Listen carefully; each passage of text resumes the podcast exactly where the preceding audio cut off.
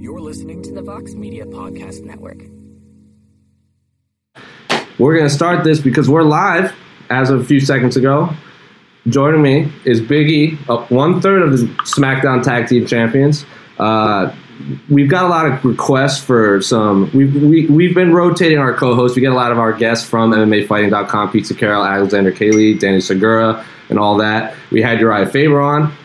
But I noticed a few, uh, I think it was a couple months ago, Biggie, you posted some of the podcasts you listened to, and the A side was on it. So I naturally had to reach out to WWE to see if you would want to be on it. So welcome, and uh, hope you have fun on your A side debut.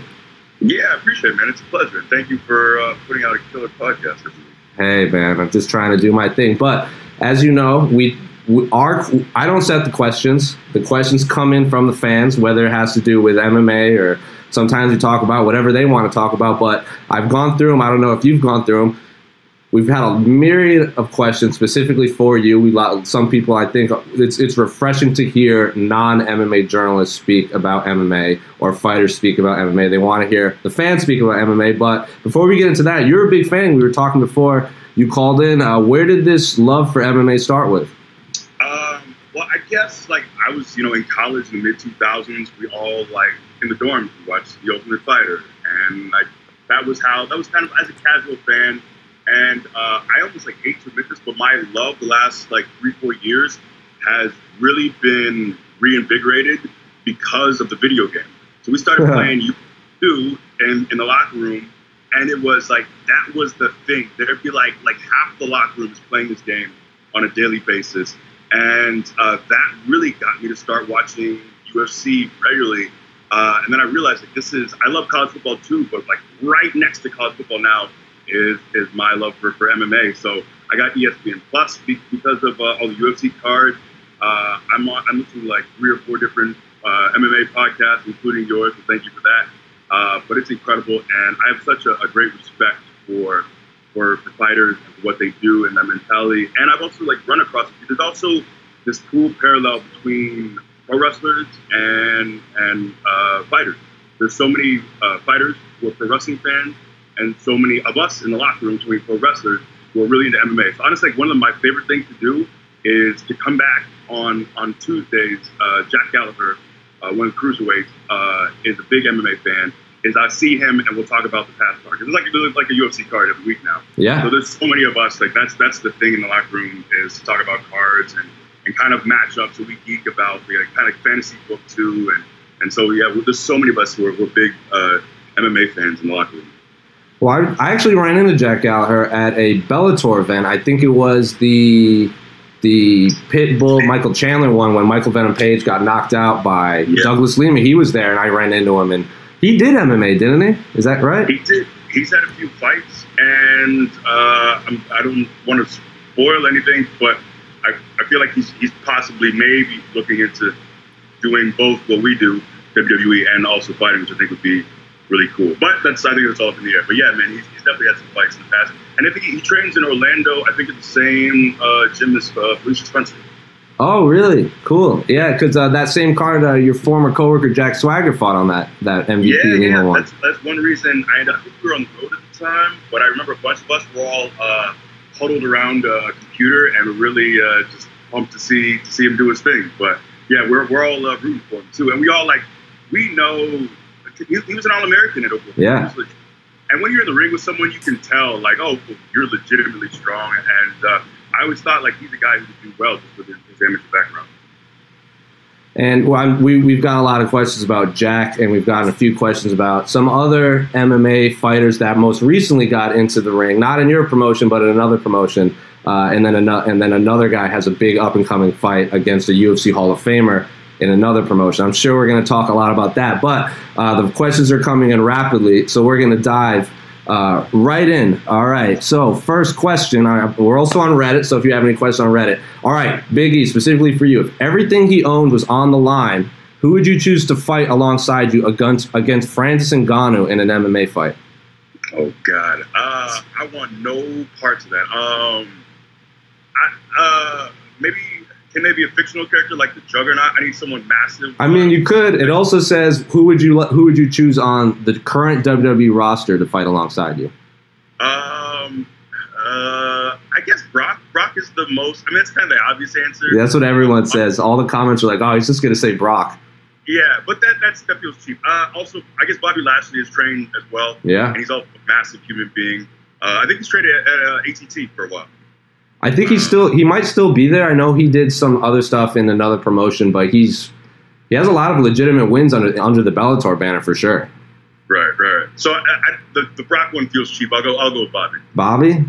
Yeah, but I don't. I want no parts of Francis, man. It's crazy to see him. It feels like he's knocking guys out with these glancing blows, just and and like top level guys, top five guys in under a minute. So it's been cool to see his resurgence since the uh, Derrick Lewis fight. He's been on a, on a roll the last three fights. Well, I was going to ask you about that question specifically because I think it was a couple years ago you brought up Derrick Lewis. Someone asked you, "Would you do MMA?" and you were like, "I don't want to get punched by Derrick Lewis." And then I think the very next fight he had that fight against Francis Ngannou. Uh, uh, watching that, what was going through your mind when you're watching, like you said, Francis Ngannou, prop like on record being the hardest hitter in UFC history, possibly human history, against Derrick Lewis, and it goes to a three round snooze fest. I was shocked, man. I so I actually listened to uh, so Rogan was talking. I listened to uh, like Rogan talk about the fight before before the fight, but I listened to it afterwards, and it's funny to go back and hear how much anticipation there was and we were all like, "This is this is the fight. This is going to be a slugfest." And and in retrospect, to listen to those comments, and like I, we all like, I remember being in the locker room. I think I had probably a conversation with Jack about the same thing. Like, this is this is going to be a barn burner, and to see two guys do nothing uh, was was pretty uh, mind blowing. So I, I, I couldn't believe that one. But obviously, you know, like Francis talked about the fear after the Stipe right. fight, and uh, Derrick obviously with the issues with his back. Uh, but it, has been really cool to see, you know, Francis kind of bounce back from that. Because I was worried that it would be the beginning of the end for him. But man, the Blaydes fight, the Cain fight, the JDS fight looked incredible. And what do you so? And then Derrick Lewis actually has his next fight booked at UFC 244 Madison Square Garden. He's going to be fighting Blagoy Ivanov. Uh, yeah. So the last time he fought at Madison Square Garden is when he lost to Daniel Cormier, though another a, a bit who's a big fan of your product. I hope I mean, he might be watching. But uh, what do you think about Derrick's shot against Blagoy Ivanov, former World Series of Fighting heavyweight champion? Right, right, right. I honestly haven't seen a ton of his stuff. Uh, I mean, uh, it's it's hard to, to root against uh, Derrick Lewis. Right. Uh, but uh, I remember uh, I've seen a couple of Blagoy. I just I think the couple UFC fights he's had. Um, but yeah, it'd be nice to see Derrick Lewis bounce back. And uh, yeah, DC I actually met at the at Staples Center. He comes to shows. He's a, a huge wrestling nerd. Such like the nicest guy, uh, and he's another guy that, that's very easy to root for. So, and he has a big fight. We have a couple questions, obviously, about that, but he has a big fight coming up with Stipe Miocic. The people want him to fight for the winner of that to fight Francis Ngannou, but you have the Jon Jones trilogy out there. If Stipe does win, there's a possibility of a trilogy with Stipe Miocic, another big heavyweight trilogy. If, as a fan, do you do you like the idea of a third Jon Jones Daniel Cormier fight, whether it's at heavyweight or light heavyweight? Jon Jones is technically one zero oh and one because that third fight is that second fight's a no contest. Uh, yeah. Daniel Cormier would have to drop back down to light heavy, back to light heavyweight, which he hasn't done in a while. He is the heavyweight champion. Should Jon Jones go up to light heavyweight, claim another belt, or would you like to see them run it back at their the light heavyweight? Man, I'm, I'm really on the fence. Uh, because I don't know why DC at now it's 40 now. Mm-hmm. I don't mm-hmm. know why he want to make that cut again. It seemed like a really difficult cut. He seemed a lot happier, and the power he has uh, at heavyweight is incredible. Uh, I think he's still undefeated at heavyweight, right? Correct. He's, he's never the only person he's ever lost to ever is Jon Jones. Is Jon Jones, right? Right. Uh, but in the same vein, uh, I also want to see Francis get get a shot too, depending on what happens with, with Stipe and and uh, and DC. And there's so many different options, man. I I wonder if because apparently uh, Bones doesn't have a hard time making the cuts. Not at all. I, I, don't know how much does it do him any service to, to move up to heavyweight. Uh, there's there's so many different options. Uh, I'm really on the fence with that. I guess ideally, I think seeing Bones and, and DC at heavyweight is just new, and for the trilogy, the fact that uh, you know they've never done it at heavyweight. I mean, I, I, I mean that's a big fight. It's huge. So if if that fight does go down and it is at heavyweight, a lot of pe- a lot of people consider now Daniel Cormier the pound for pound best. A lot some people consider him the greatest heavyweight ever because he is undefeated. There is a question over, and I know our comment section hates these conversations, but because you're new, so we have to ask you. Uh, it seems to come down to who the greatest fighter of all time. There's usually like a top five. J- Jon Jones is up there, George St. Pierre, Demetrious Johnson, these guys if Jon goes up and beats Daniel Cormier at heavyweight, is that enough to just cement him as the greatest fighter who ever lived? Because to me, in my mind, I think right now it's George. He's he, he's avenged both his losses. He has two belts, and he he's he's done everything. He wants to fight Khabib as for a legacy fight. As an he is like, I'll just fight him for for I don't need the belt. I'll just fight him because I want to. If Jon beats Daniel Cormier at heavyweight, is he the greatest fighter of all time? Oh man, I'd say based on resume alone, I want to say yes. But then you have the asterisks with the uh, PED stuff, Mhm. and the fact that you know George's on record with just you know George is such a, a clean guy, like across the board, and, and so respected, and like he, he never had any of those hiccups. It's uh man, and I, I hate these debates. Usually, I, I like enjoy I like listening to them. I hate contributing to them, whether it's hip hop. I enjoy because it's it's so subjective. There's different eras. Um, man, that if he beats if he beats DC a, a third time, that, that would be hard to argue against. I couldn't agree with you anymore. But we just had a question come in, uh, not related to Jon Jones or Daniel Cormier. Uh, what's your prediction for how Tito Ortiz versus Alberto Del Rio will play out in Combate Americas? Uh, we were actually, uh, I, was talking to maybe Jamie Noble about this yesterday, uh, and he's another MMA guy uh, who works as a producer with us now. Uh, it, it's so such an off the wall. Like I just did not expect this, and then it was announced. Uh, man, it, it's I'm intrigued. I'll, I'll say that. Uh, I also don't want to be in a position where I'm like, you know, talking about a, a former coworker in a negative light. It's hard. I'd have trouble picking against Tito if, if being forced.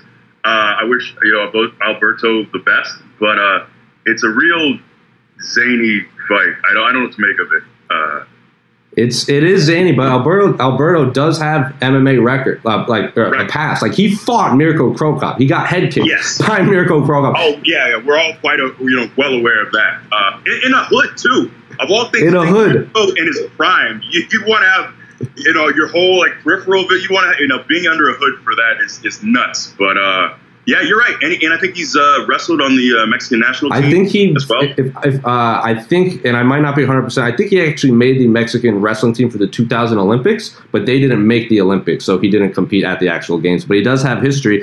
Um, me personally, it's a, it's uh, like you said, it's a zany fight. I don't really like the rhetoric going on between them. I don't know if you've been following it on social media, but it's very much got very political based on Tito Ortiz's beliefs and Alberto being of Hispanic background. Not a big fan of that, but that's just my personal take. But it's you saw what Colby Covington. We were talking before Colby Covington. You saw how he's doing. He's got a title fight soon, and I don't want to say he talks himself into that fight, but he's now one of the must-see fighters on the UFC roster. Yeah, well, it was crazy to hear that. I think uh, he was close to being cut. He had like a five-fight win streak and had no buzz whatsoever. Yeah. And he started doing this gimmick, which is clearly inspired, you know, from our industry, from pro wrestling. Yep. And, and a lot of people like it's it's clear to me that it's shtick. Like you get that it's a gimmick, um, but it's it's put him in a position, uh, and he's backed it up. Like the, the RDA fight to see the amount of pressure he was able to put on RDA and then do the same thing with Robbie. I couldn't like the pace is insane to me. I, I doing that for 25 minutes, uh, where you're setting a record for for thri- strikes thrown and also attempting almost 20 takedowns Yeah. is incredible. So uh, he's also backed it up as well. Um, but yeah, man, it's it's really um, I'm on the fence with that stuff too because I get selling fights. I get you want to uh, bring eyes to stuff, but some some of the stuff just becomes real vitriolic, especially with like Khabib and Conor, where you're talking about religion and families, and it gets to the like, where's the line? Right. Well, I think Colby too. I, he knows he's playing a part, and I've seen him outside interacting with the fans. And to his credit, he lives his character. Like you see him on the streets of Las Vegas during fights. He's wearing his his red hat. He's walking around. He walks around Las Vegas with his belt still. Uh, someone comes up to take a picture with him. He's all smiles, but he lives his gimmick, if that's what you want to call it. Uh, and he's got himself a title. Not an easy fight against Kamaru Usman. A lot of people think they're uh, a very similar style matchup, but I think this is a perfect segue because we actually have a question on the MMA fighting site. Uh, it says from our friend Lucian. Uh, first of all, don't either of you dare be sour on this finest of Wednesdays. Before anything else, just wanted to write write that I'm a big fan of the New Day, and the, what you what the three of you have done have given me a lot of entertainment, both with promos and matches over the years. So sincere thanks for your work, and may the power of positivity continue to shine on all of us in the years to come. But now to the question: After Covington's superb performance last week, and it feels like a give feels like a given that the next welterweight championship match will be Usman versus Covington. So I was curious, after seeing such great fights from both of them, who do you favor in that match and why? Also considering what we saw from Covington from the promo side on Saturday, how much are you dreading the seemingly inevitable ugly build for that fight? And I think what you were saying is a perfect segue. Uh, I don't know if you watched the post fight like interaction. So yeah, and, it, and sometimes sometimes I'm sometimes I got other things to do. So like I'll watch the post fight and sometimes, but as soon as Colby won that, and and I knew Kamaru was on the desk as well. I flipped straight over to ESPN Plus and made sure to watch the post fight. Uh, and I was it was disappointing because it's just a lot of they talked over each other a lot. It was I don't know. I, I think it, it could get ugly in in a way that that's not entertaining, which is mudslinging and I, I don't know. So uh, as far as a favorite, man, their styles are so similar that grinding, we're on you, uh, wrestling, pay, it's really hard. It feels almost like a coin flip. Uh, personally, I just I don't want to see Colby be the undisputed. Just just sure. suppose he's going to cut all the Trump stuff. I just don't want to see that happen. But I can't take away you know anything from him as as a fighter, as an athlete. Uh, it, it's a it's a fight that I think uh, a lot of people really anticipate. It feels like a coin flip for me, uh, honestly. I agree, and in those type of fights, I tend to favor the champion, especially because I think, in my mind, Kamaru Usman's win over Tyron Woodley was more impressive than Colby's win over Robbie. Not because Colby's wasn't impressive, but Tyron was the champion, and he was coming off that stunning KO over Darren Till. And I think that whole week, I don't know anyone that picked Kamaru Usman to win. I think there were a lot of people that picked Colby, but I don't think, and if you did pick Kamaru, I don't think you picked him to dominate Tyron Woodley. So exactly. I don't know if you watched that fight. What did you did you pick Tyron Woodley going into that fight? Oh, of course I picked Woodley. I, I thought like the conventional wisdom was that his wrestling would negate mm-hmm. Kamaru's, and I thought he was clearly a better striker. Uh, you know, Kamaru I don't think has a ton of uh, knockout wins, uh, and I thought Woodley would be able to touch him enough to, to hurt him uh, and be able to take away the wrestling, and that was not at all the case. I was like watching the entire thing wide eyed because I couldn't believe it and I kept waiting for, for Tyron to okay, here here's Tyron of old, and and no, he was just able to to grind him for 25 minutes, and that was it was uh, supremely impressive. But I did not expect that at all. Yeah, and Kamaru does come from that that wrestling background. Him and Ben Askren, who's again taken pages out of your your world quite a bit. Uh, he actually took to Twitter and apologized for losing to Jorge Masvidal because he's like, I want to apologize because because I lost, you the world has to watch Colby Covington and Kamaru Usman uh, go back and forth. So fair play to Ben, but Kamaru Usman trains with Henri Hooft, trains with Tyrone Spong, so he's training with elite level strikers to get on. Not, he's he, will admit he's not on their level, obviously, but if he can mix that type of striking with wrestling, I tend to favor Kamaru over Colby Covington, and that'll probably happen in Madison Square Garden too. Yeah, yeah, it's, I think it makes sense too. And it seems like uh, Kamaru's made some real leaps and bounds with striking. Oh yeah, uh, as well. And uh, and Colby's pace is incredible, but you also really didn't see him throw anything with any like you know fight ending intention. It's a lot of just just touching Robbie. So uh, you know, I, I think his only path to winning is a decision. And uh, you know, I don't I don't know if Kamaru can knock him out either, but uh, you know, it's I, I think you're right. If I had to give someone an edge, I'd probably give it to Kamaru. And this isn't a question, but it seemed to be after that Jorge Masvidal, that five second knockout, which we'll, I'm sure we'll talk about on this. When he knocked out Ben Askren, he was calling for a title shot. It seemed like because it was so fresh, everyone just goes like you not you set the record for fastest knockout, you should probably get a title shot. But we had to wait. But then after that, we had to wait and see what happened between Lawler and Covington. Now that Covington won that dominantly, and it seems it's very obvious that's the next fight, at most likely at Madison Square Garden. If you're Jorge Masvidal, do you fight Leon Edwards, who he got into that backstage scuffle with when he did that three piece in a soda? Is that the next fight for those two? Maybe on the same card. Yeah, I feel like it sounds like that's not a fight that Jorge wants right now. Nope. It's like I think he's even talked about uh, getting the title fight next or waiting until the winner of, of Colby and and uh, Kamaru. Um, but man, it's it's it's just feels like it's kind of written in the stars, you know, with their interaction, the, the three piece Minnesota. Like it's the story's all there. And Leon looked incredible in his last outing, man. He, he's one of those guys too. I think because he's fought so much in the UK, a lot of times yeah. on, on cards that uh, they're not pay per views. A lot of people aren't really paying attention to, and he's looked incredible for a while now um, against Cowboy, against RDA. He's put on these really sharp performances. Uh, to watch him, I couldn't believe the fact that he, he decided to grapple with with, uh, yeah. with Gunnar. And I'm just like, what, what are you doing? And and he like out grappled Gunnar. Like I did not expect that. So so to see a guy who's that well rounded, who's that sharp in his striking, his wrestling, his jiu-jitsu, uh, man, I, if I'm Jorge, I, I don't think that fight does a lot for him as far as moving up the ladder. But it's a fight I really want to see, and it's it's a dangerous fight for him as well. Uh, it's a hundred percent dangerous fight. And Stephen Thompson actually said the exact thing you said. We spoke to him at UFC 240. He goes, "I think Leon Edwards because I think he's on an eight fight win streak." And his last loss, I think, was to Kamaru. And that was like maybe his first or second fight in the UFC. They were both very young. I think he's been on a tear since.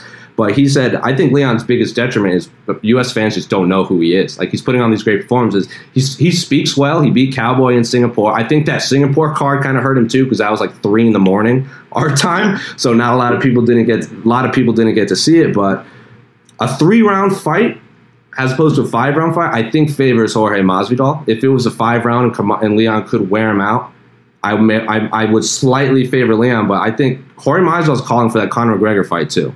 Uh, so Jorge versus Conor, I'd be all about. He also wants to fight Nick and Nate Diaz, so he's looking for these big money fights, but title shot for him first. Yeah, no, and rightfully so too. Uh, you know, he's really put him put himself in a position uh, with the Till knockout and with the, uh, Ben Askren knockout where he's he's you know such a, a hot name right now. So like I might as well cash if he can't get that title fight. I think it's time to, to cash in for him. And I don't know the Leon Edwards fight for for us like MMA nerds feels big, but I, I, don't know. You know, it's it's not a. I don't think it's a money fight. It's uh, it's for sure not a money fight. Um, but the welterweight division is so. And Stephen Thompson's coming back. He wants to fight Rafael dos Anjos on that Madison Square Garden card too. Uh, Robbie Lawler's out there. Ben Askren supposedly fighting Demian Maya in a, this big grappler versus grappler match. If Demian Maya wants to continue fighting, but the welterweight division is, and we haven't even talked about Nate Diaz and Ant versus Anthony Pettis is at welterweight. Like if if if whoever wins that, they can throw their names into the title shot because they're both so popular. Anthony Pettis knocked out Stephen Thompson. Uh, what do you make of Nate Diaz versus Anthony Pettis though? UFC 241. Nate hasn't fought since his second Conor McGregor fight at UFC 202 back in I think August 2016. So he hasn't fought him in three years, and now he's coming back. Yeah, I think there's a lot of excitement for that to see how sharp he'll be. Um, also, I really like this new like Pettis and his resurgence where. I, I think his last like three fights announced, I just did not expect at all. Like yep. uh, the Stephen Thompson fight, like that. That seems odd. Uh, but he looked great there. Um, so I, I just kind of like him taking on these these big challenges out of nowhere and, and moving up to 170. Uh, so I'm really intrigued, man. I, and uh, it's just one of those like you just want to see what happens because I have no idea. I don't know how how sharp Diaz would be after the layoff, and uh, I, I'm really excited about seeing that matchup. And historically, I think Nate's obviously his best weight class is lightweight. Uh, it's when he fought, but he hasn't fought a lightweight in a while. His last two fights were welterweight. He was supposed to fight Dustin Poirier at UFC 230, the last Madison Square Garden card before that fell off. That was going to be a lightweight, but he's lost to a lot of good names at welterweight. But he's also beaten a lot of good names at lightweight. So I'm a little surprised this is, a, is at welterweight. I just don't think he wants to cut that weight anymore, uh, which is fair play to him. I don't like see anyone cut that much weight before they're fighting to hydrate their body. But Moving on, uh, Johnny Walker versus Corey Anderson. How do you guys see this playing out? If Walker wins, how many more wins to a title shot? If Anderson wins, will he get overlooked for a title shot again? So I don't know if you saw, but Johnny Walker's obviously been making big waves in the UFC, knocking out everyone and celebrating and all that stuff. Corey Anderson has been in the UFC for a very long time, former Ultimate Fighter winner. Dana kind of put him on blast after that UFC 240 uh, at the UFC 240 press conference is Corey's been calling for a title fight, and he said Corey Anderson has turned down 50 fights. There's no way he's fighting for the title. And within a week, he's fighting Johnny Walker, which is, I think, is one of the most dangerous fights he could take. Uh, what do you think about Johnny Walker's rise? Corey Anderson, his, Corey Anderson's chances against what he calls. Uh, he said, "I wanted to, I wanted to dethrone the king. The UFC wants me to halt to train." That those are his words, not mine. What do you think of this fight? Uh, I agree with you. I think it's a very dangerous fight for Corey Anderson. I, I, I worry for him, honestly. Uh, just because Johnny Walker is so explosive. Um, and uh, he, he, he talks to it about not being able to show everything he can do. So, like, he, he hasn't really had to to demonstrate that he can stop a takedown. I think Corey's problem uh, will always be he's not going to put on the most exciting fights. You know, he, yeah. he wrestler who's just going to grind you and wear you down. Uh, some solid boxing, but but nothing that really jumps off the page. Uh, and I think Johnny Walker is so exciting. He's such an interesting personality that with the performances he's had lined up, as long as he stays away from any other shoulder injuries due to dancing, I think I think he'll be on pace uh, to have a title fight within the next year or so. It's just the dancing that he's got to watch out for. Which honestly, in my line of work too, the dancing is often what gets you. So uh, he's got to be careful there. Well, I think he he has that it factor. I remember when we saw Israel Adesanya's UFC debut. He just has that charismatic, flashy style. And Johnny Walker also is very adamant that he wants to learn English so he can connect with this this the, the U.S. market.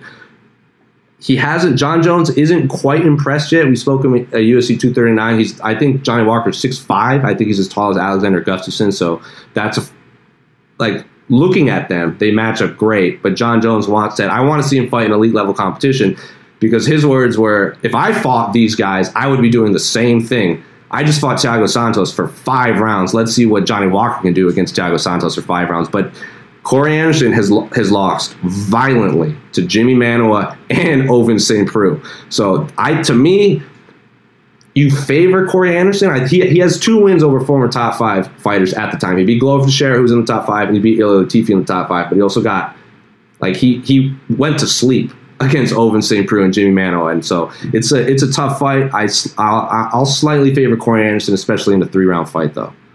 Yeah, I, my, my thing though, even if Corey gets gets a, a pretty solid win, I I don't know.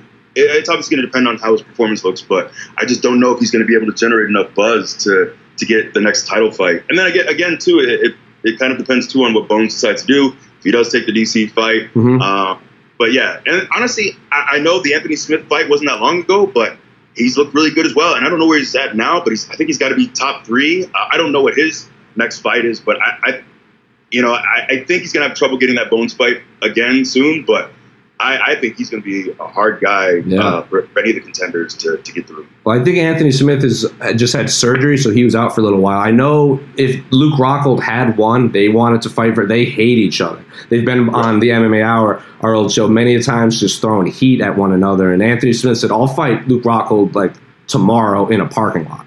Like so, he doesn't care. But we also have people aren't talking about is Chris Weidman's coming up to light heavyweight and fighting Right. Dominick Reyes, who's also one of these young up and coming light heavyweights. You have Alexander Rakic, who's just who just sent Jimi Manuwa into retirement. So Yeah. there was a point in time I remember where light heavyweight seemed to be very shallow, where you had all these like 30 to 40 year olds kind of dominating, like the Shoguns, the Gustafsons, all these guys. Now all of a sudden there's this massive influx of youth. Uh, so I agree with you. Corey Anderson, if he wins impressively, should probably get the title fight.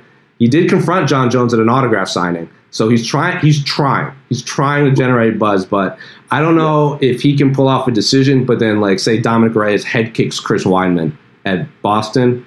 I don't know how that's going to play out. Right, right. Or if Weidman jumps the line too with with a, a solid win, that's very possible as well. A hundred percent. They've always wanted to fight for that quote unquote king of New York. Uh, what do you think of that fight between Weidman and Reyes? It is a five round main event in Boston. Yeah, um, honestly, I, I didn't know if uh, Reyes won the uh, the Oezdemir. I agree a hundred percent. and I, I was kind of underwhelmed. And, and obviously, like Oezdemir is not an easy out. Uh, I, I just haven't been. He's been on a great. I think he's, he's strung a, a lot of wins together, but uh, I, I haven't really been overly impressed with with Reyes' uh, run. Um, but it, you know, I guess based on where he's ranked and, and merit, if he gets another win here over a name like Weidman, that maybe he deserves the next shot. I just, I, uh, I don't know. And then who knows how Weidman reacts moving up to 205 as well. So that, that's an intriguing one as well, just to see uh, that. So I, I really have no idea where that one one goes. Uh, and Weidman's been out for a while. I can't remember his, his uh, UFC. UFC 230 when he lost to Jacare when he was winning that whole fight and then Jacare knocked him out right at the end. That's right. That's right. Yeah, I, I'm I'm intrigued. I, I don't know. I, I I'm gonna I have to favor Reyes. He's a big guy. I don't know if you've ever like seen him around other people, but he's a he's a very large human. And Chris Weidman's big too, but he's not the biggest for light heavyweight. I mean, you saw what happened to uh, Luke Rockhold when he moved up to light heavyweight. So for every Anthony Smith and Thiago Santos we get, we get a Luke Rockhold who broke his jaw against Jan Blachowicz. Exactly. And I think Ray has also played college football. Yeah. Uh, Stony Brook or something. Something like that. Yeah, yeah, yeah. yeah. Please So- put together. he's hyper athletic. But we're going to move on from a longtime listener and commenter, Eduardo Bueno. Uh, hey guys, can you rate Cain Velasquez's pro wrestling debut last weekend? I'm not much into pro wrestling for me, but it's hard to judge. So it's hard to judge. But to me, he looks sensational. Also, can he become a superstar in the Mexican market? How far can he go? Cheers. So yes, Biggie. I don't know if you saw, but former UFC heavyweight champion Cain Velasquez dipped his toe into your world down in AAA. Uh, he teamed with Cody Rhodes and Psycho Clown. I thought he looked pretty good for someone who's never wrestled before, but it I don't know if, what you thought as someone who lives in this world. So I, I saw the first few minutes of the match and I was I was floored. I was wow. I expected because you know Cain is wrestler. I expected some impressive suplexes. I thought they'd string him along slowly, but to see him doing lucha spots and uh, running ranas was incredible. So I, I was really impressed uh, with what I saw. I know uh, a year or two ago, I think during his hiatus, he went down yeah, to the to performance the, center. Yep uh, and trained a little bit, and I heard he was a natural. And like so many of those elite wrestlers, just pick up and grapplers too, like Ronda uh, with, with her judo background, just pick up what we do very easily. Uh, and I'm excited to see what, what Cain does. Uh, so it was really cool to see his, his performance at Triple Mania. I think really impressed me. That's another thing we talked about yesterday uh, when I was at work.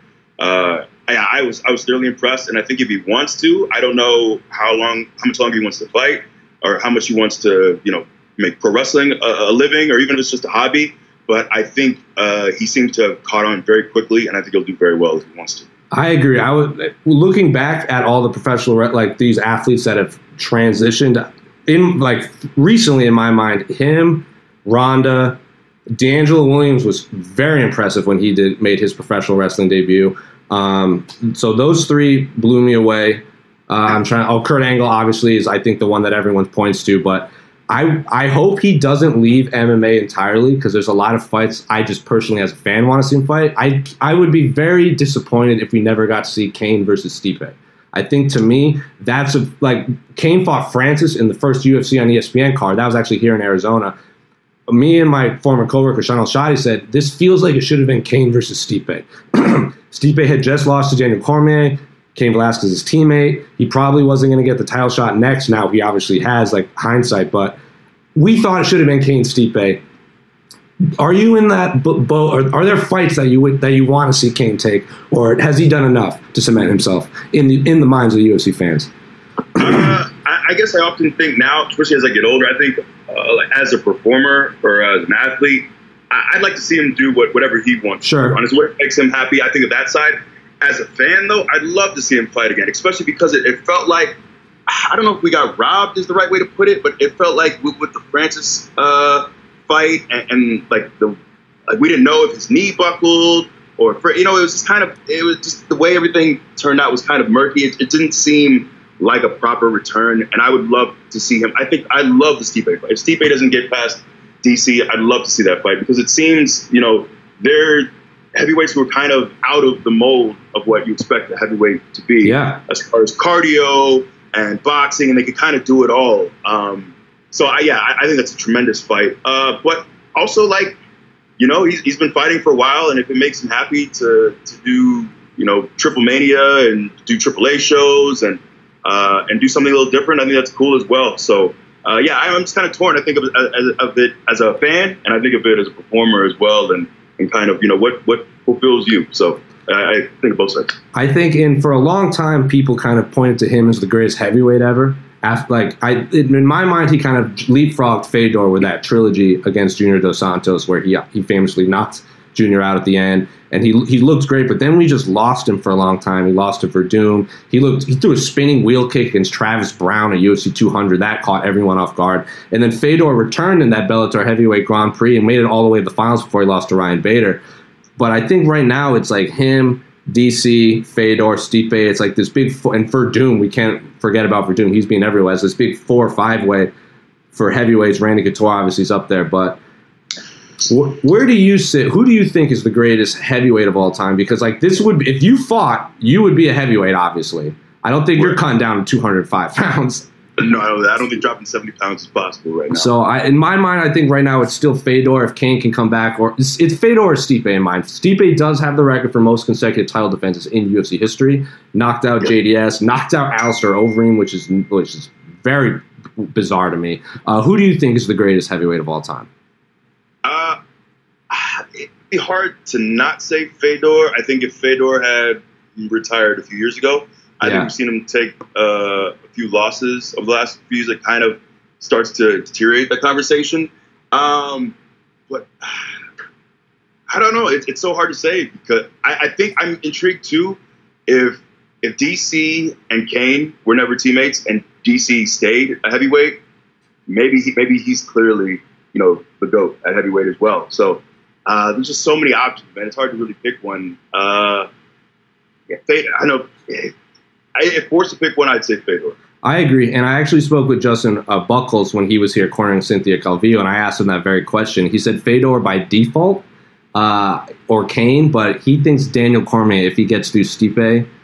It's hard to argue. I mean, who he's never lost a heavyweight. He's he's. I think like if, if he wasn't teammates, like you said, he would be a heavyweight all the time. I think we'd have DC longer because he wouldn't have had to make that cut to 205 so often. Uh, so I think DC. Sh- I think DC's the most talented heavyweight ever. But in terms of Right. legacy, I'd probably say Fedor. I agree. So, but moving on from our friend SJY Trash Talk.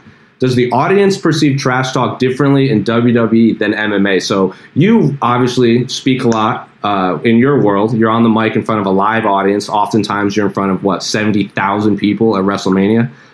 What is the difference? I guess can you tell when a fighter is being phony? Like if you think Colby Covington's putting on an act, but then you get Jorge Masvidal, and what you see is what you get with him. That is how he is all of the time. So what what do you prefer, and what do you think sells fights? I, I think when it feels most genuine, I, I feel like it, people gravitate towards Yeah. it more.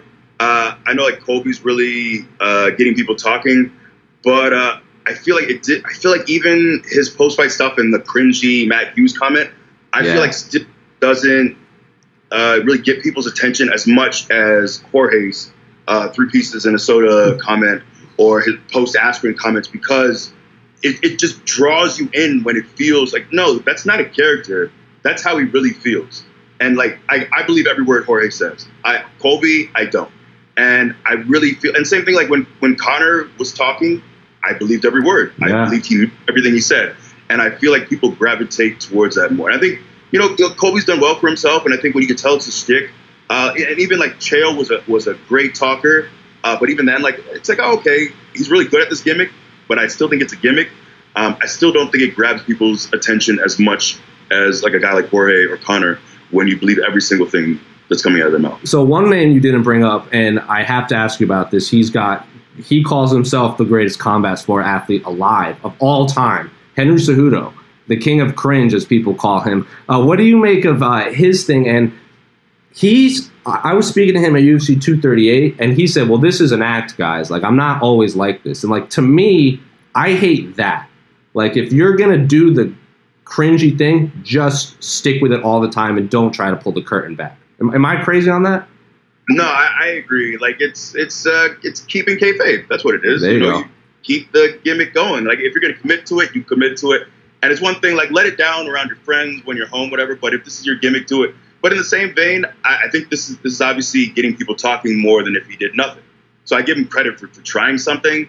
But it's so clear, like pulling a, a, a fake snake out. Yeah, and, yeah. Like it, it, he's trying, and I commend him for that. But it's it is cringy, and it's it's very you could see through it. But again, like it's better than doing nothing. And at the end of the day, he still went in and stopped Marlon Moraes, who I thought was the best bantamweight alive. I thought he was going to be the champion. I picked Marlon by stoppage, and Henry Cejudo not, did it with one leg and stopped Marlon Moraes, which was, I think, one of the most impressive things I've ever seen live at an event. Yeah, I, I, I had Marlon winning that too. Uh, I, I was really surprised uh, to, to see him pull through, especially that first round. Marlon looked really good, and then to see Cejudo do his thing uh, was pretty incredible. All right, and we're going to hop over to some Twitter questions. One specifically for you. Which MMA fighter, past or present, would be most suited for the New Day? Ooh, um, uh, I think it'd have to be someone who's kind of goofy, so I'd probably go with Johnny Walker. Really? Yeah, he's, he's got that just exudes charisma. One of the tweets in response said, uh, I would love to see Derrick Lewis doing your hip things. uh, I, I'd be into that. I don't know if that's uh, up his alley, uh, but I, I'd be into it. I would be. I think Derrick Lewis is one of the bigger is one of the bigger stars in the heavyweight division, just based on uh, uh, his demeanor and how he's one of those other guys. It's very much what you see is what you get. But uh, moving on, another question from Twitter. I don't know if you saw Holly Holmes returning, rematching against Raquel Pennington on that big UFC 243 card down in Melbourne, 60,000 seat stadium. The exact stadium she was in when she knocked out Ronda Rousey, all those at UFC 193, I believe. Uh, what do you make of Holly Holmes' last fight against Amanda Nunes? A lot of people they seem to complain when she gets all these title fights, but I kind of group her in the group of Frankie Edgar, where when she gets a title fight, it just it, it makes sense just because of how she can beat anyone, but she kind of falters a lot when she's in these these big title fights. So, what did you think of her last performance against Amanda Nunes, the greatest female fighter of all time, and what do you make of her uh, rematch against Raquel Pennington? It's uh, it's kind of a fight I didn't expect. Um, as far as the Nunes fight, I just don't know if anyone is beating Amanda right now. Yeah. So I, I don't know if that's really uh, like too like a shot at, at Holly at all. Uh, and I think she, she's someone who probably beats everyone else in the in the top you know five easy you know top you know two to fifteen. But it's just Amanda is is just you know uh, she's in her own league right now. Um, but I, I, think that the Raquel Pennington fight is a nice opportunity for her to bounce back. I don't really know where she goes now. I think she's had what three title fights. Uh, she's had a lot. She's lost to Amanda. She's lost. She lost her belt to uh, uh, Miesha Tate, and she lost to Cyborg. So she's come up. The people she's losing to aren't like pushovers. She's losing to the greatest female fighters ever. Right. Oh, and right. Germaine de Randamie, the first featherweight title fight that people right. always forget about. Yeah. Fight. Yeah. But yeah, man, I, I, I, she's hard to root against, man. I, I'd like to. If she wants to keep fighting, I'd love to see her keep fighting. I just don't know if there's another path to a title at you know 135 or 145 any anytime in the you know near future. I agree. It's good, but she's one of those fighters. She wins two in a row, and they need a last minute filler. Because Amanda has talked about wanting to be a mom. If she doesn't want to fight anymore, I feel like Holly's going to be right there for another title fight. But we've had a lot of questions in the same vein on all platforms. Would Biggie ever consider doing BJJ or MMA or anything like that? I know a few wrestlers do it a little on the side, but would you ever want an actual MMA fight? Uh, not a chance. Not. I am an entertainer. I try to tell people that. Like, I first of all, I'm I'm five eleven, so I have no reach whatsoever. Sure. Uh, um, and I like I wrestled. My last time like doing any like any kind of martial art was I was a high school wrestler and a state champion, in but it's Florida as well, which doesn't really have the best pedigree for, Sure. For high school wrestling. Well, we had some good athletes, but this is when I was 17. I am now 33. There's no chance whatsoever. I think if anything, like you know, when I think my you know my wrestling days are over and I still want to do something, like it would be kind of fun to maybe learn some uh, learn jujitsu or or do something like that to kind of stay active uh, and have some fun. But uh, beyond that, there is no way I want to have a career. I I'd say my profession is tough, but I am not a tough guy. I Mm. really am not. So, If you were, because I know Goldberg's been on, said this, The Undertaker said this, and The Rock has said this, that if MMA was as big of a deal as it is now when they were coming up, they probably would have done MMA. What about you? If, if, if MMA was a high a high paying gig when you were say 17 winning the state championship, would you have even considered it back then? Uh, not really, honestly. Like football, actually, football was always my dream. That Sure. was kind of my, and I just had a bunch of injuries playing, you know, college football, and then you know trying to transition. And, and guys do it, but after two torn ACLs and a broken patella, a torn left pec, then trying to get into something uh, like fighting, I just I don't see it. But I mean, there's, the thing is, our our industry really uh, there's just a lot of like guys who come from these elite wrestling backgrounds or or you know whatever it is. So there's a lot of guys who I think are really capable. Uh, there's so many guys that we get now who uh, were on the Olympic, like Chad Gable Yeah. uh, is a guy who was uh, an Olympian, and uh, we have so many guys like that. Not quite that level, but guys who have uh, a martial art background or or who legit at one point. Um, but for me, that was uh, you know kind of never really a real consideration. Well, we got a question from our friend Abdel Riff. All right, according to Ali Ali Abdelaziz, Frankie Edgar's manager, his next fight will most likely be a bantamweight. But my question is, who would you like to see him fight first? I think him and his son Sal would be a great test for Frank to see how good he is at bantamweight because I still think that might be his best weight class. So yes, I'm sure you watched UFC 240. Frankie Edgar came up short against Max Holloway. So I'll, I'll pose this twice: Is Fra- should do you think Frank Edgar should drop down to bantamweight? This would be his third weight class. He's one of those guys we talked about where I think he's getting a title shot no matter where he is. And what did you make of his fight against Max Holloway? Uh, a lot of people had Max just running away with it 50 45 across the board. Uh, but yeah, Frank Edgar, your thoughts on the answer, future UFC Hall of Famer? Uh, I, I, guess if he can, you know, he's, he's not the biggest 45, uh, but I always kind of uh, wonder if, if, guys, as they get older, if, if, dropping down is a smart decision. Um, but it's something that he feels like he can handle. Um, I'll for the Assunção fight, I think it's a great fight. I agree. Assunção is coming off a loss or two. Yeah. Uh, but it's still, a, you know, a very uh, a tough fight and something that, that would intrigue me as well. Um, I, I thought I had Max winning the fight pretty handily, but I thought the rounds were all fairly close. Yeah, hundred percent. It wasn't it wasn't Colby and and uh, Lawler at all. It wasn't that dominant like oh, he's clearly winning every round. I don't think it was that. Um, but you know, Max just with his his Chris boxing, his takedown defense, I feel like is, is people just kind of forget like he's just very hard to take down. Uh, I, I, thought Max like clearly won the fight, but close rounds as well. Um, but yeah, man, it's I'd be intrigued to see Frankie at 135. I just don't know um, making that cut. You know, I I still think he beats a lot of guys at 145 if he wants to. I agree, and, and I think 135 because Frankie did not cut any weight at all when he fought a lightweight. He cuts obviously cuts to 145. I think 135 pounds would be the first weight class that Frankie would actually feel the weight cut. Like he would feel sucked out. But selfishly, I would like. There's a lot like I, imagine Frankie Edgar versus Dominick Cruz. Like that, the footwork in that fight alone would be something right. to behold. So there's a lot of fights I would love to see Frankie fight. Uh, but what are your thoughts on uh, Max Holloway? Uh, Max Holloway's run at featherweight. He did come up short to Dustin Poirier on that Atlanta card, which many consider one of the greatest title fights ever. But I think it was overshadowed by the co-main event between Israel Adesanya and Kelvin Gastelum, which blew me away. Uh, is Max Holloway the greatest featherweight ever? Max Holloway doesn't like to call himself that, but I think right now it's between him and Aldo. Yeah, it's it because he Aldo twice, and instantly it's it's easy to, to put him in that category. But uh, Aldo also had a ridiculous run uh, at 145. Uh, it's I'd like to make this call like in another year or two, and not now. Uh, I'm also biased, man. I met actually I met Max. We had a show in Hawaii a few years ago, and he brought his son. Uh, and he was like the nicest, most down to earth guy. We actually played UFC, uh, and he actually beat me uh, which is a little embarrassing because I, I love that game. uh, like to meet him, as soon as I met him and like hung out with him and his son, uh, I, I, just like it's hard for me to, like to to say a, a, negative word at all about Max. So just based on, I gotta say I'm biased. So I probably, if, if being forced, would have to put you know Max as the as the greatest right now. But uh, I'd like to see you know the Volkanovski fight. Yeah, that was going to be my next question. Continue, if he can continue to like to clean out the division. But I don't think the, the Volkanovski fight is is a, a give me at all. I think Vol- Volkanovski is very tough.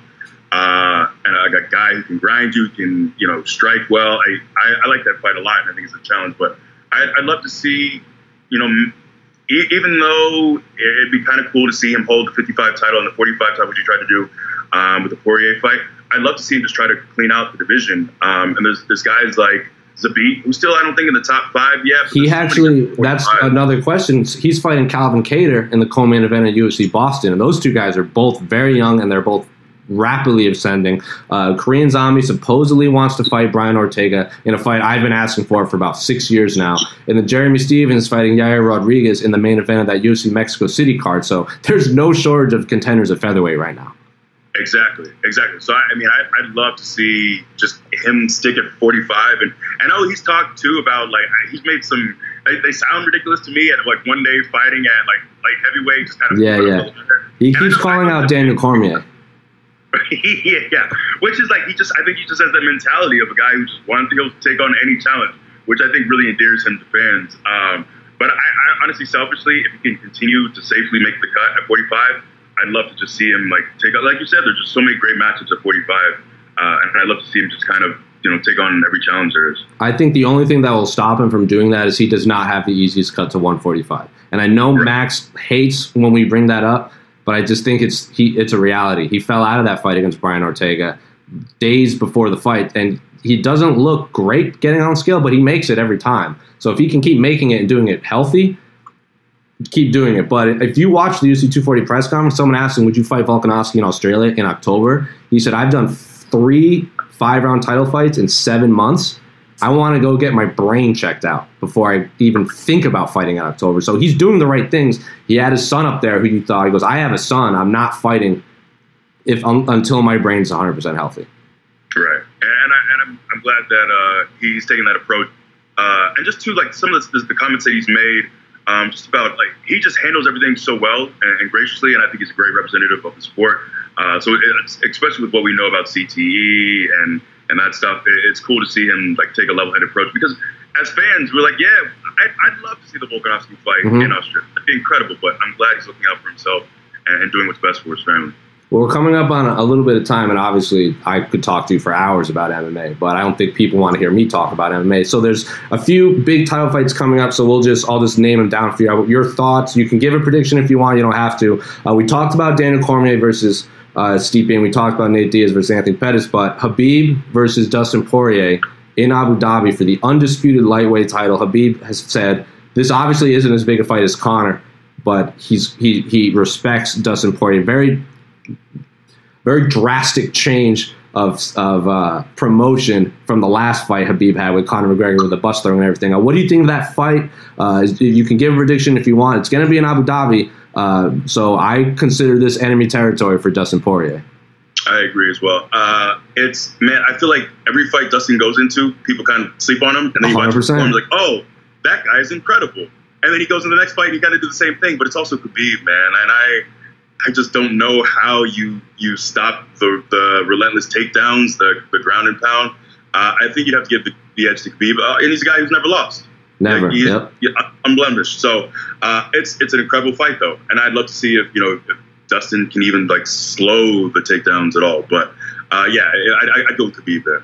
And I think our, our cameraman Casey Leydon said it the best when he was on the A side. Is everyone keeps talking about can Dustin Poirier stop the takedown? I don't think that's the question we have to ask. I think it's can he stop the takedown and then stop another takedown and then stop another because you stop one, there's probably one coming right after. So yeah, he has to do what no one has ever done in his life, and that's to beat Khabib Nurmagomedov. But uh, Israel Adesanya, oh, Robert Whitaker and Israel Adesanya fighting on that Marvel Stadium down in Melbourne, that sixty thousand seat uh, stadium. Robert Whitaker hasn't fought since he his his win against Yoel Romero in Chicago, and I think beating Yoel Romero is the most impressive thing a middleweight could do. And Robert Whitaker has done it twice, and I don't think his body is ever going to be the same after those fights because those two were wars. And we saw what like I think Luke Rockhold said kicking Yoel Romero is like kicking a fire hydrant. Like it just it hurts you when you kick him. Like you can land yeah. a kick to his ribs and it hurts your foot.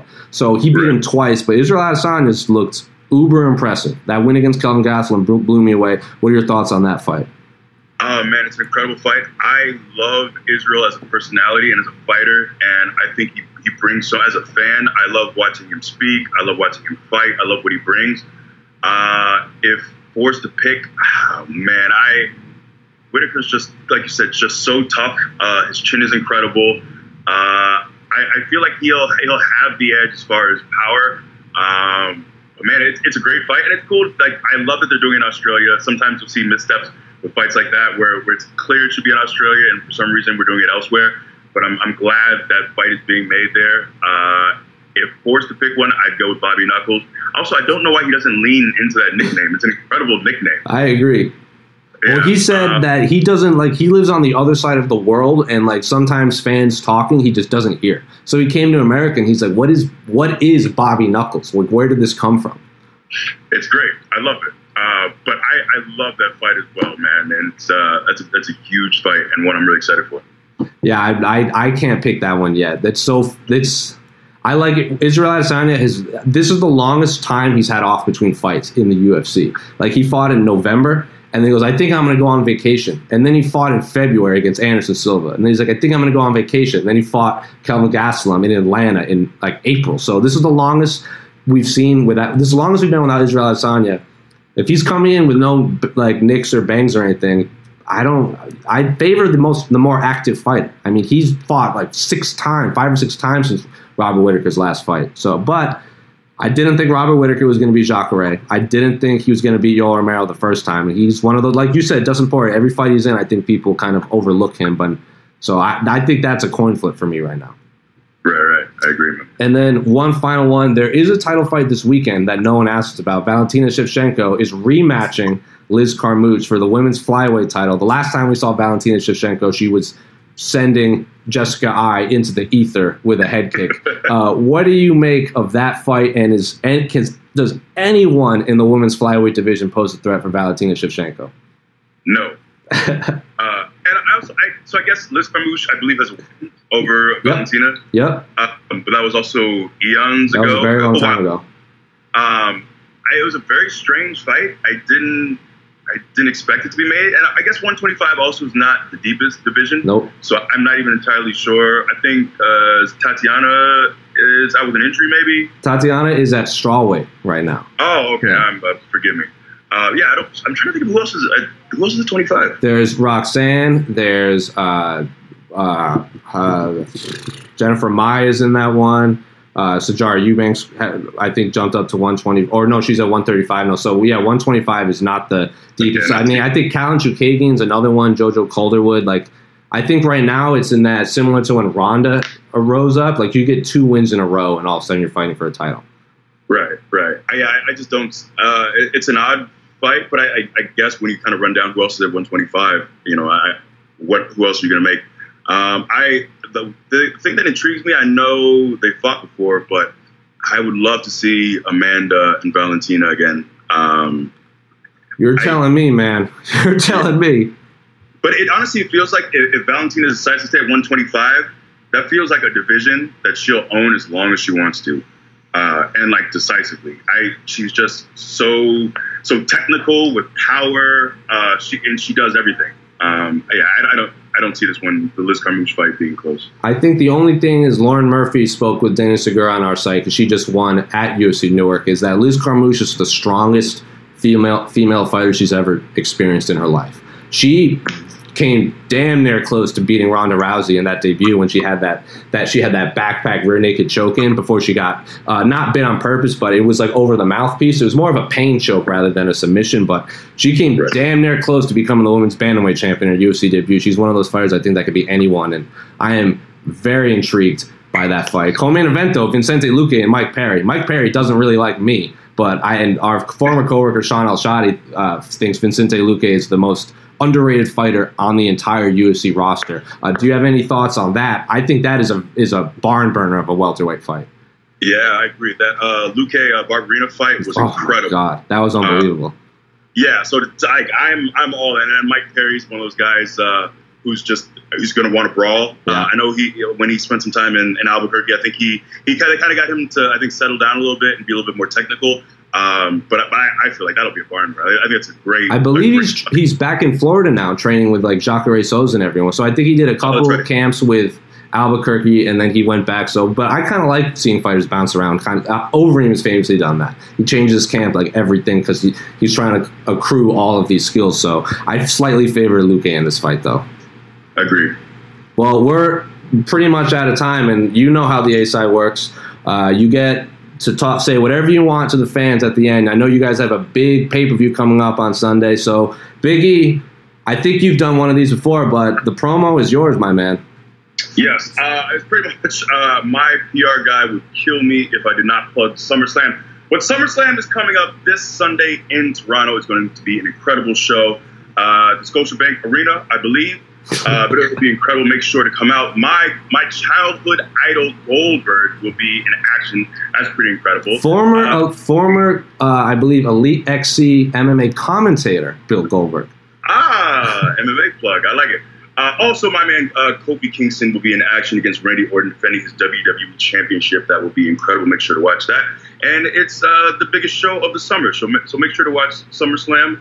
Um, yeah, that's that's it. I got to make sure to plug SummerSlam, and uh, they would kill me. It's on the WWE Network, which you can accrue right now. You can acquire it for only, I believe, it's still nine ninety nine a month. Get the WWE Network. It's incredible. What a great library. We have original programming. We have shows like 205 Live with so much great wrestling. We also have the old collections from ECW and WCW. Make sure to buy the WWE Network, please, so that all the people that pay me will be pleased with me and will allow me to do more of these things. So there's my plug for WWE SummerSlam. It's coming up this Sunday, Toronto. Watch it. and former UFC heavyweight champion Brock Lesnar, I believe, is putting his Universal title on the line against uh, what the captain Seth Rollins. The captain, yes, yes, yes. Of course, I could not get that. So big, big, big SummerSlam coming up, and for my plug, I just want to say UFC Uruguay is, is low key an unbelievable card. I, I mean, Do- Demetrious Johnson was one of those dominant champions that was so dominant. I think a lot of people thought he was a little boring, and I they almost got rid of a division because he was too dominant. And I think we're in the makings of seeing that with Valentina Shevchenko. I think she's really going to be one of the more she's going to have a long title reign in my mind. And I, it's always fun to see the genesis of these title reigns. So that's my plug. Watch UFC Uruguay because it's low key, unbelievable. But for Jose, that's one third of the WWE SmackDown Tag Team Champions. Biggie, Biggie, anytime you want to come on, I'm always down to talk MMA with you. I think our audience, I was scrolling, scrolling through the comments, and they're like, I can't believe Biggie watched Vicente Luque and Bryan Barberena fight. So I think I think you caught people off guard with your MMA knowledge for sure. Yeah, I don't know how much I actually know, but I I, I watch much every card. Uh, I love it, and thank you for having me. It was a lot of fun. I don't Absolutely, know why man. Hear me talk about MMA, but I love doing it. So thank you for having me. Absolutely, man. And with that, we'll be back next Wednesday. I'll be in Anaheim for UFC 241. I don't know who my co-host is going to be, but you can stick around on our site and all that fun stuff. We're gonna hopefully we get some fun Nate Diaz sound clip it's for you guys. But for Jose, that's Biggie.